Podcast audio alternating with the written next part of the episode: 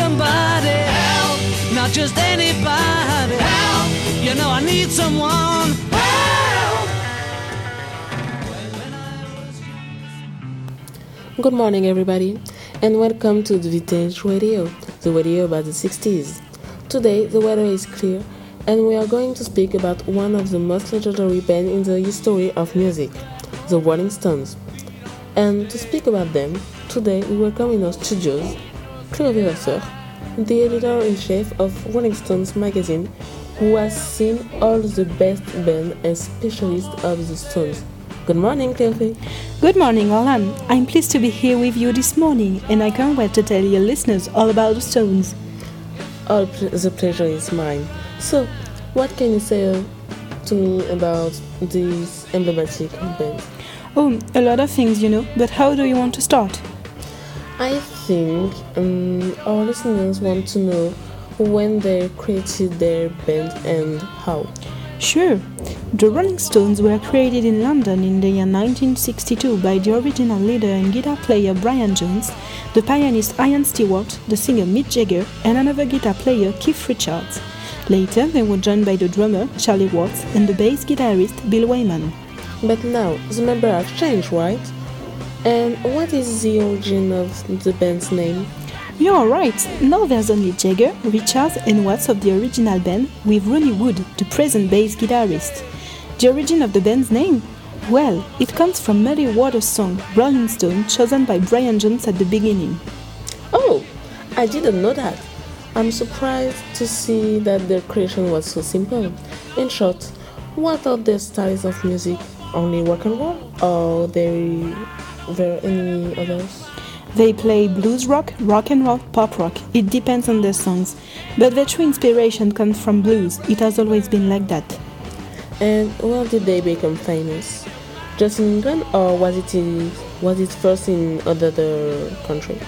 If I remember well, first it was in England and then in the middle of the 60s, they were well known in America with what was called the British Invasion, started by the Beatles.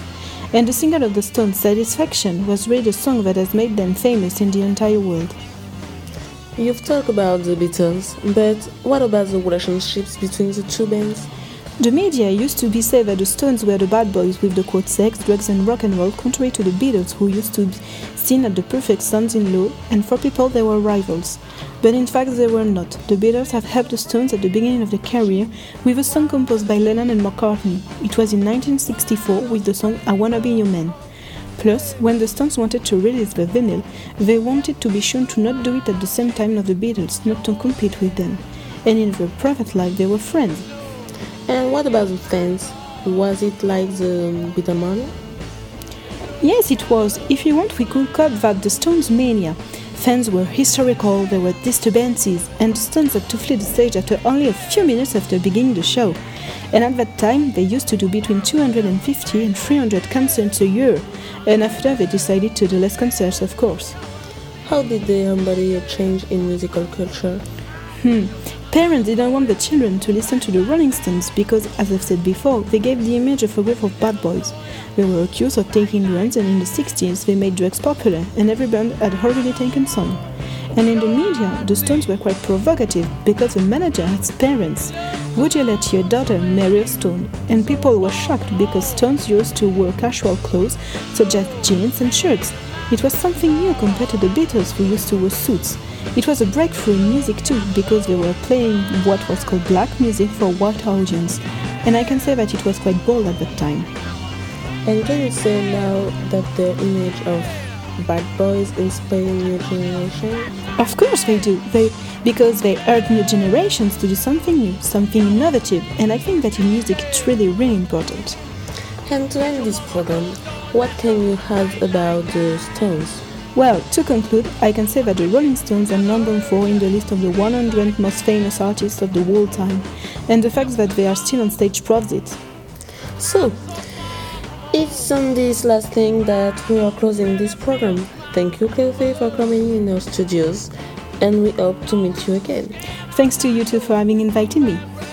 It was Orland on Vintage Radio. We hope you will listen to us next time. Have a nice day. Goodbye. Goodbye.